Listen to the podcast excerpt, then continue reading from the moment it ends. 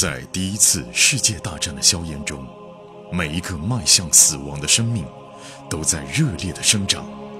汇天、颜亮双人播讲一战史诗巨作，让你像追美剧一样追历史，追历史，穿越火线，第一次世界大战。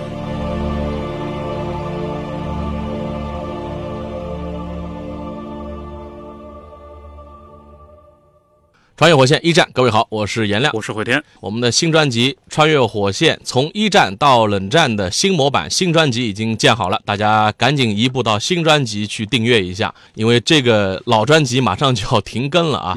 这个新专辑呢，也是感谢各位对我们的支持和肯定，所以喜马拉雅总部给我们续签了二战和冷战这样全套，一共是三百多集，三百六十集吧。我们预计每一个系列会有一百二十集左右，全套三百六十集的会是在一个新专辑当中呈现。穿越火线从一战到冷战，好，前情回顾美国线了啊。美国线，一九一五年的夏天，美国的年轻外交官格斯杜瓦，一个老实人呢，看上了威先生，目前在美国的一个俄罗斯黑帮的大佬，他家的女儿，两个人呢也是通过正式的途径啊，父母先见面，开始忙着订婚这个事儿了。嗯，但是大佬的女儿奥尔加。私下里已经把自己交给了列夫，完全就是情欲。就这女孩其实倾心的还是格斯杜瓦，但是呢受不了列夫这老流氓的手段啊。列夫是情场老手啊，列夫大官人啊，就是西门庆差不多。嗯，列夫是从情欲上能够完全满足奥尔加身体的需求的。这姑娘之前没有过性经验，列夫是用自己的各种手段让奥尔加领略到了男女之事的美好，在身体上是完全交给了列夫。嗯。但是呢，明面上他是继续在和格斯杜瓦交往，所以格斯杜瓦浑身冒着绿光。这时候，这边咱们要讲一下大的格局。在一九一五年的八月十九号，德国人用鱼雷呢又袭击了另外一艘英国船“阿拉伯号”。导致两名美国人丧生。尽管说美国人的人命损失没有上次那么惨，但性质呢就更加的恶劣了。格斯为遇难者感到痛心，也是更加的惊骇于美国正在被无情的拖入欧洲的冲突啊。奉威尔逊的指示，格斯呢召开了一次新闻发布会，向记者发出了非正式通告啊，就吹个风。总统已经准备与德国断绝外交关系，断交后一步就是宣战啊，这个是按程序来嘛。与此同时呢，新任的国务卿叫兰辛，正在想办法与德国达成某种协议，但是断交先是做起来再说。格斯心想啊，这可能是个非常可怕的错误。德国呢，如果说怂了，哎，那还好；如果德国就是认为美国在虚张声势，他继续来又怎么办呢？如果美国这边政府毫无行动，就会显得自己非常愚蠢。你就断交，断交了以后什么事都不做吗？作为格斯来说啊，他觉得自己的未来会不会被战争制造的混乱所摧毁啊？德国这儿他们没有服软的原因啊。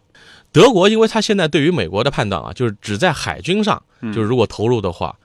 也无所谓，也无所谓，因为本身海面已经被英军控制了。嗯，就算你美军的海军来加入战局，对他没有太大影响。他现在关注的是陆地上的战局。嗯，而陆地上的战局，美国要想加入的话，那就意味着要把兵力要远渡重洋的投到。欧洲大陆来，这是一个漫长的过程。德国不认为美国的陆地上的战局介入会对整个战局产生很多么大的影响。嗯，美国呢赌了一把，赌了一把，后面的结果是这样的：德皇呢也不希望现在和美国开打，所以表面上威尔逊是赢了这一局。到了八月底的时候呢，德皇就承诺不会未经警告就攻击客船，那就不会偷袭人家的运输大队了嘛。啊，这一项。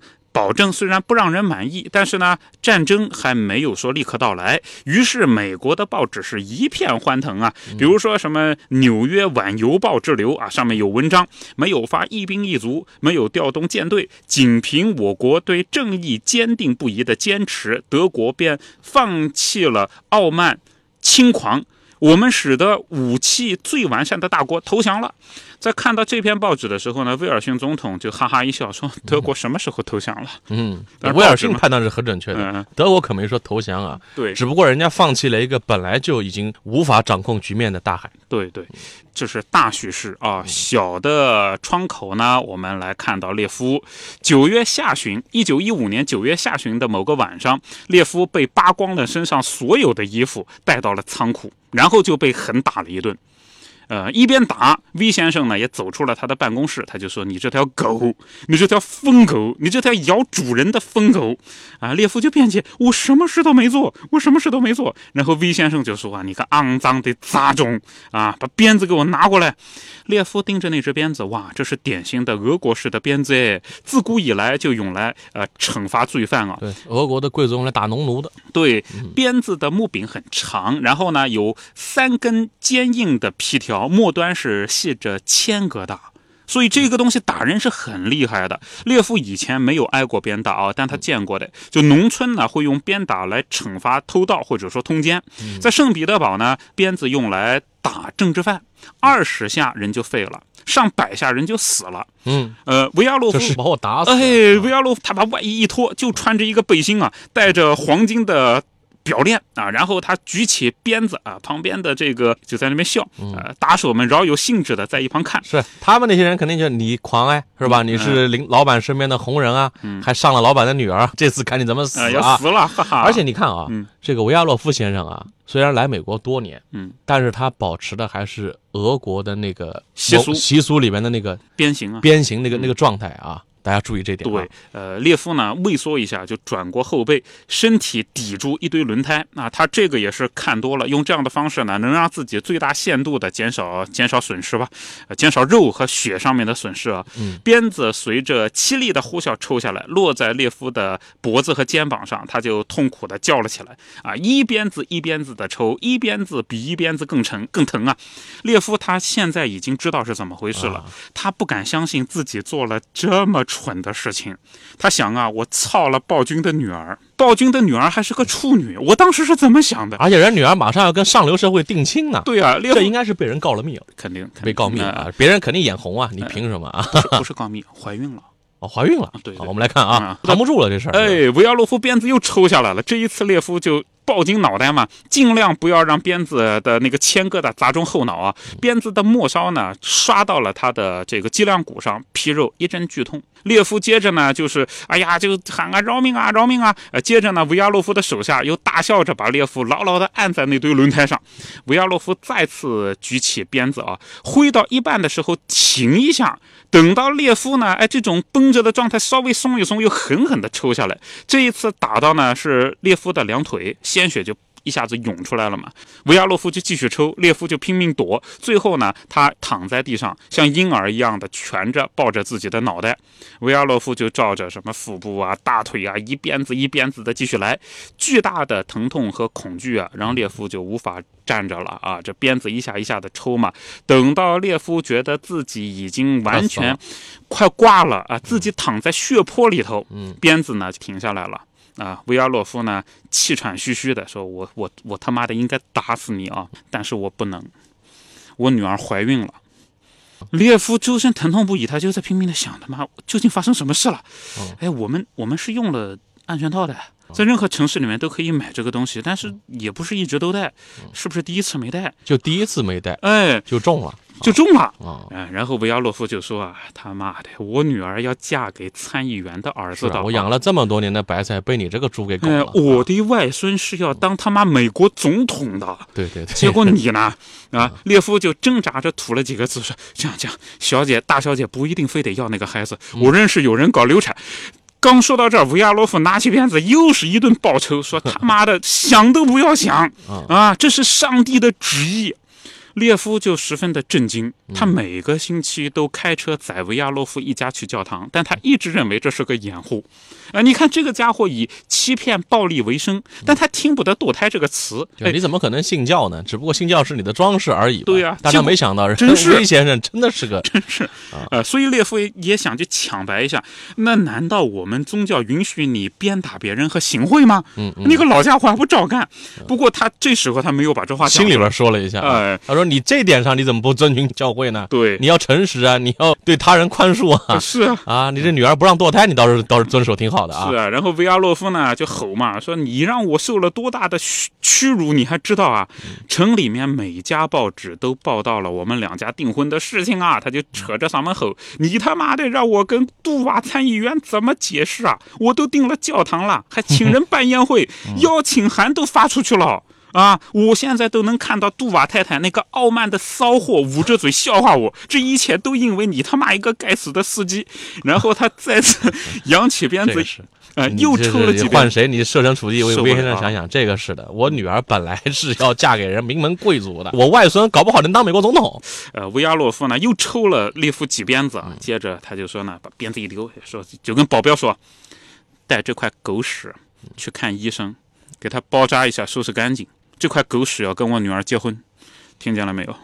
这个转折可能也出乎很多人的意料啊。嗯，要正常的话，好多人就以为会被直接打死，然后丢到那池塘里边去了。对呀。但是别忘了，我们前面交代了很多，威先生是一个虔诚的东正教的教徒。嗯。女儿未婚先孕是奇耻大辱，奇耻大辱。再一个堕胎也是。不可能的。东正教，我解释一下是怎么回事啊？原本呢，在古罗马的时候呢，有东西两个教廷啊，一个是罗马教廷，一个希腊教廷。后来呢，罗马帝国我们知道散伙了嘛，散黄了啊。呃，之后这个希腊教廷啊，他就独立自主，说我们和你们同源同宗，但是以后就不一样了。希腊教廷后来的发展就是东正教，嗯啊，所以呢，就两个教的基本教义来说呢，有大量接近的地方啊，比如说反对堕胎啊，对，反对堕胎。所以威先生现在也是出于自己女儿的名誉吧，嗯，再一个就是自己宗教的信仰，只能让这块狗屎就是列夫叫女婿啊，怎么办？这是目前来看唯一的一条路，唯一的来说啊。但是这里边也埋下了他对自己这个女婿是各种看不上的，虽然是女婿，在他眼里就是个狗屎啊。是的，哎，当然列夫对这个老岳丈呢也是也是各种看不上的啊。是的，你一个这块老狗屎，不就这个意思？我差点打死你啊！呃，那好，到一九一六年的六月份，我们来看到比利一家，在这个镜头里呢，比利的爸爸就问比利啊，说儿子。咱们谈谈吧，为什么呢？因为比利参军已经有年月了，接下来比利要上战场。呃，比利后来决定参军呢，一大半是因为家里这种糟糕的气氛，但是现在真的要走了，爸爸的口气也显得有点低声下气啊。这个比利呢，就看了看老爹的脸，没有咄咄逼人了啊，没有挑衅，只有对于儿子的恳求啊。然后比利呢就说谈什么？爸爸就说呢，以前啊。我太自以为是了，啊，在我们宗教里面呢，自以为是是一种罪过。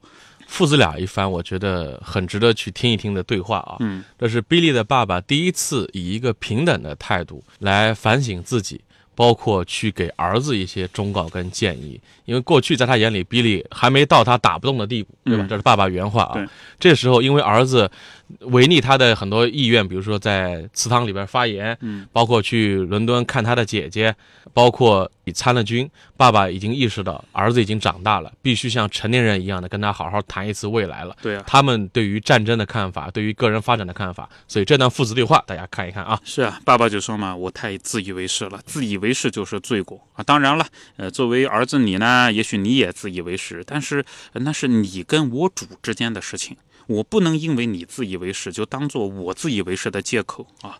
呃，比利就抢白了一句：“你想了一两年才想清楚。”然后爸爸就说呢：“哎，要不是你参军啊，可能我花的时间更长。但是你参军了，眼下又走嘛，我想我想清楚了。这比利和汤米是呃，在一九一五年参的军。”当时他们参军呢，还未满十八，按理说是不行的。但是他们谎报了年龄啊，加入了威尔士步枪团第八营。这个营呢，被称作阿波罗温小镇啊，叫阿波罗温同乡队。这个同乡队是当时的一个新生的建制，将同一个地方、同一个镇子里的士兵呢集结在一起，让从小在一起长大的人一起训练、一起作战，对于鼓舞士气是有好处的。当然，我也插一句，在好几十年前，我国曾国藩啊，他在带领。部队的时候用的也是一样的办法，用老乡们在一起，是啊，在战场上互相的照顾救援，嗯，都会发现比这种异乡人啊，不管是杀敌还是互相救援，抱团非常紧的啊。当时英国就是编这种同乡部队啊，小比利编入了阿波罗门同乡队，他的部队呢训练了好几个月了啊，大部分是在营地里面，比利很喜欢这种新生活。呃，比采煤轻松啊，而且没什么危险。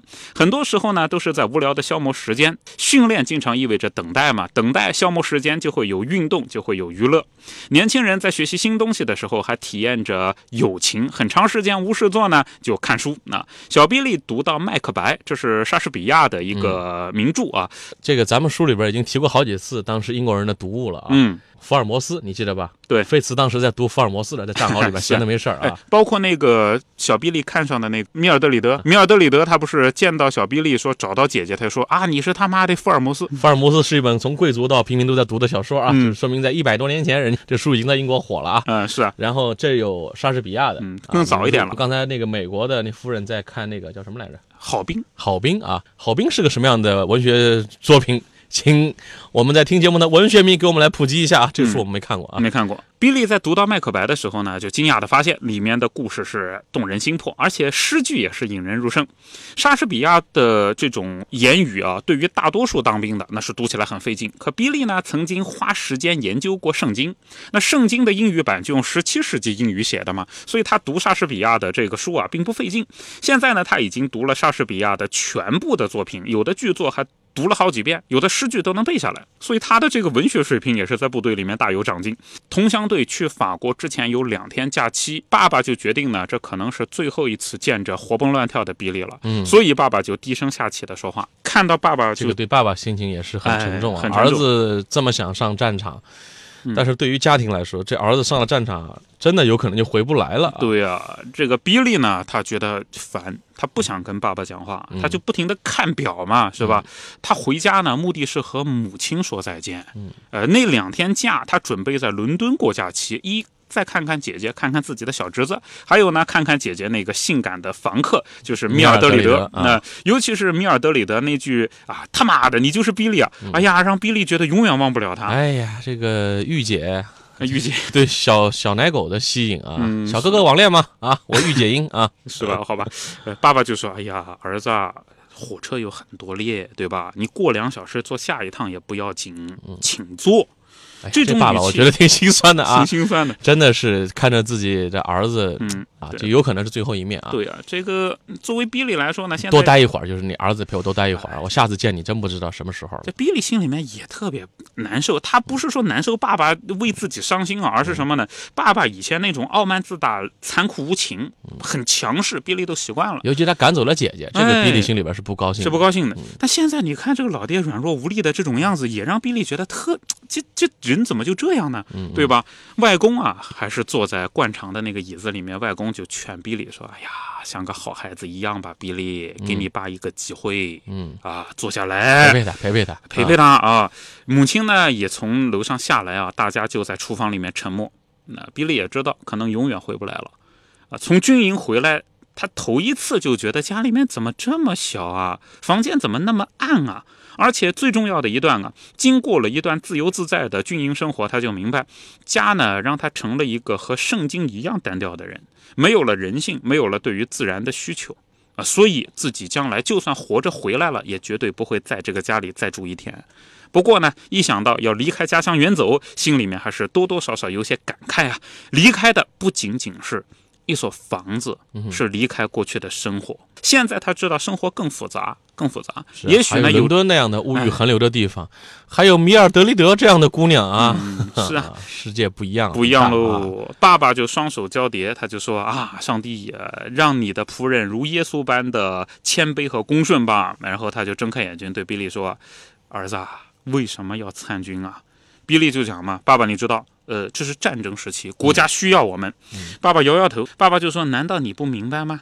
哎，报上说的那些东西，你你真的以为是真的呀？因为报纸上那时候英国就讲啊，德国人强奸修女啊，这个到处的烧杀掳掠，正常人都知道嘛，是有这种事儿，但是不是意味着都是这种事儿呢？对，对吧这个是极大的一个煽动的方式，就是敌军在强暴我们的同胞姐妹。对于本国的男人来说，这是要激起去保护的欲望的。对，然后比利他这么说的，爸，我知道报纸上这个多半在扯谎，就事儿是有的，是不是都是这种事儿？那是不一定的。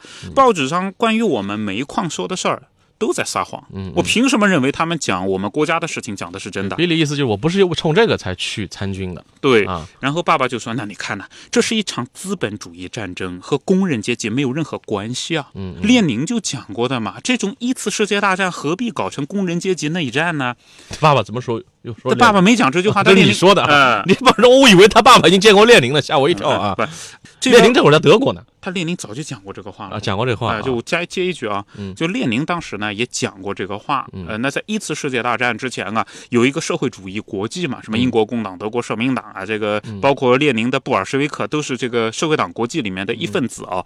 当时列宁看到一次世界大战开打，列宁的态度就很坚决，资本主义战争和工人阶级没有关系。那共产党宣言里面写的，全世界无产阶级联合起来，我们何必因为资产阶级政府的战争，我们搞的工人阶级内战呢？嗯嗯，所以这样的一个观点影响也很大，对影响很大。嗯大家不要着急，列宁在下面几集当中也快出场了啊，也快出场了也快出场了啊！嗯，爸爸试图调节两人关系所做的这种努力和谦卑的姿态，让比利感到很吃惊。啊，因为以前呢，爸爸嘴里面都是会讲啊，你不了解社会主义，你不了解资本主义。那现在呢，爸爸在和自己谈，诶，比利觉得，嗯，那我也跟你谈谈吧。比利说，我觉得这个资本主义的问题呢，确实是个问题。但是就算这样，呃，我们也必须去阻止德国人。德国人认为自己有权统治世界，我呸！爸爸说啊，你看啊，我们是英国人，我们帝国主宰着四万万四千万的同胞啊，嗯主宰着那么多的人吧，虽然不叫同胞啊，几乎没有人有资格投票。我们对于自己的国家都不能控制。你再想想看，普通的英国人又为什么要去统治那些其他国家所谓的下等的民众呢？这一切为的都是什么呢？所谓大英帝国的在海外殖民地的风光跟我们有什么关系？有什么关系呢？嗯哎，比利叹口气啊，哎呀，这些我们都同意，但是呢，我们正在遭受攻击，战争的原因可能是错的，但不管怎么样，我们得战斗啊。嗯爸爸又说，两年了，我们死了多少人啊？死了好几百万啊！这场战争会一直持续，只要年轻人愿意相互残杀，不管是非，就像你说的那样。但有朝一日，如果年轻人都不愿意拿枪了，战争就结束了，就永远的结束了。嗯然后比利说：“哎，不会的，我们战争怎么结束？只有一种方式，有人获胜。”母亲就说话了：“比利啊，不要这样，你在这边犟，无非就是怕别人说你胆小。嗯啊、妈妈这么一说呢，比利就觉得，哎呀，妈妈说的也对，因为自己呢对于参军的这种解释啊，它是很复杂的啊。妈妈呢像往常一样，一眼就看到了自己的心理。你看，两年以来就没上战场之前啊，比利一直是耳濡耳濡目染。就各种各样的场合都有人说呢，年轻力壮的年轻人不上战场就是草包，就是懦夫。嗯啊、报纸上面连篇累牍，也就带动了商场和酒吧里的人都这样议论。后来就是呢，在酒吧里面啊，漂亮女孩会向没穿军装的男孩送白羽毛，二战时候的日本也是这样，也这样的。哎，征兵的士官呢会在街上嘲笑比利他们。嗯啊、比利知道这是宣传，但就算是宣传，也影响了自己年。轻人血气方刚啊，他幻想啊，自己啊怎么跟那些拿白羽毛的女孩解释？你要给我白羽毛，采煤比当兵更危险啊！呃，这个采煤也是国家需要的啊，因为英国需要煤炭啊。呃，这个政府也说了，矿工可以不参军啊，对吧？政府也不希望矿工参军，因为国家需要战略物资啊。但是这一切都不能够和社会舆论相对立。因为社会现在舆论就是热血、对，崇高、嗯献身。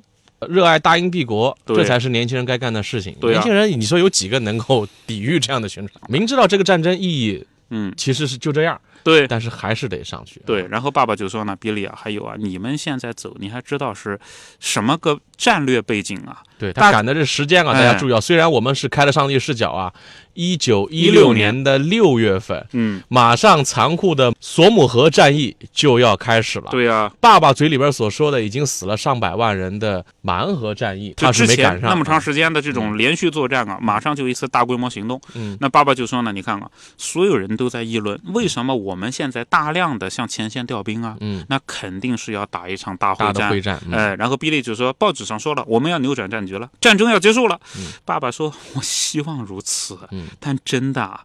哎，你看啊，过去已经有过丑闻啊，嗯就是我们这个英国的炮弹，由于后方的贪污，导致前线炮弹不够。现在呢，哎，是上了一个内阁里面受欢迎的叫大卫劳埃德，产量立刻上去了。我就问你，产量怎么可能立刻上去？你们在前线用的那些炮弹都不一定能够打得响哦。我是工党的，我知道这个事哦。所以你你现在上前线，你想想看是什么个结果？然后呢，比利就摇摇头说：“不管了，战争要结束了，反正我现在也不能当逃兵了。”爸爸呢就潸然泪下。尽量照顾好自己吧，嗯，活着回来就活着回来。妈妈呢就抱着比利尔说：“儿子啊，不要当英雄，谁发动战争谁他妈当英雄啊！让那些上层阶级当英雄，保守党当英雄，军官去冲锋。但是你上前线要像你爸爸说的那样，不要出风头，别被子弹打着，别被子弹打着，比什么都强。”外公他就说呢。战争就是战争，打仗可没什么保证，你千万小心。这种告别的话呢，让小比利产生了一种想哭的冲动，他使劲就压着不哭啊。外公呢就握着比利的手啊，比利站起来，我走了。妈妈呢吻了吻比利，爸爸呢。跟比利握了握手，后来实在忍不住，一把就把儿子薅在自己怀里了。哎呀，比利都记不起上次老爹这样对自己什么时候都记不起来了。然后爸爸就哭啊，说上帝再抱抱自己儿子，以后能不能抱得着就不知道了啊。比利的理智险些崩溃啊，他是以最后的这种坚韧绷着不哭不哭，然后说再见，敬了个军礼，转身拿着旅行包离开了房间，离开了大门，后来又离开了小镇，向车站走去。比利也就上战场了啊，而且这会儿其实通过他爸爸的描述啊，也交代了一个背景了，就是此刻都认为这次的索姆河的大会战会是一个一锤定音的大决战。嗯，英法联军认为他们会在索姆河战役当中彻底的打垮。德国人，而且这次是重兵囤积。对，那比利正好也赶上了这样一场非常残酷的索姆河战役。那么这场战役的结局到底是怎样？是不是像英法社会认为的，能够扭转这个或者决定一战的最后的走向的？我们会在下一集当中跟大家来继续的描述啊！大家不要忘了一部我们的新专辑啊，《穿越火线：从一战到冷战》，这是我们的新的三百多集的新的专辑。啊，我们会把一战前面所有更新的剧集全部搬过去，包括以后的更新都会在新专辑当中来进行穿越火线，从一战到冷战系列。好，我们在下集当中继续跟各位来讲述。在第一次世界大战的硝烟中，每一个迈向死亡的生命都在热烈的生长。会天、颜亮双人播讲一战史诗巨作。让你像追美剧一样追历史，追历史，穿越火线，第一次世界大战。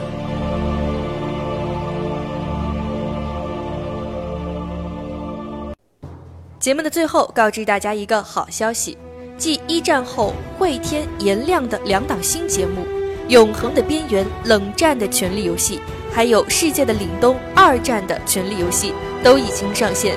从一战的硝烟弥漫到冷战的两极对抗，二十世纪人类的故事得以完美落幕。大家可以在喜马拉雅搜索“冷战二战”即可找到新节目。同时，我们还组建了高级 VIP 群，您可以添加“火线助手”拉您入群，微信号就是“火线”的全拼加二零二，也就是“火线二零二”。慧天和颜良老师会在群内与大家交流。同时，群里也会发送各种福利、新节目抢先听、节目周边等等，我们在群里等你。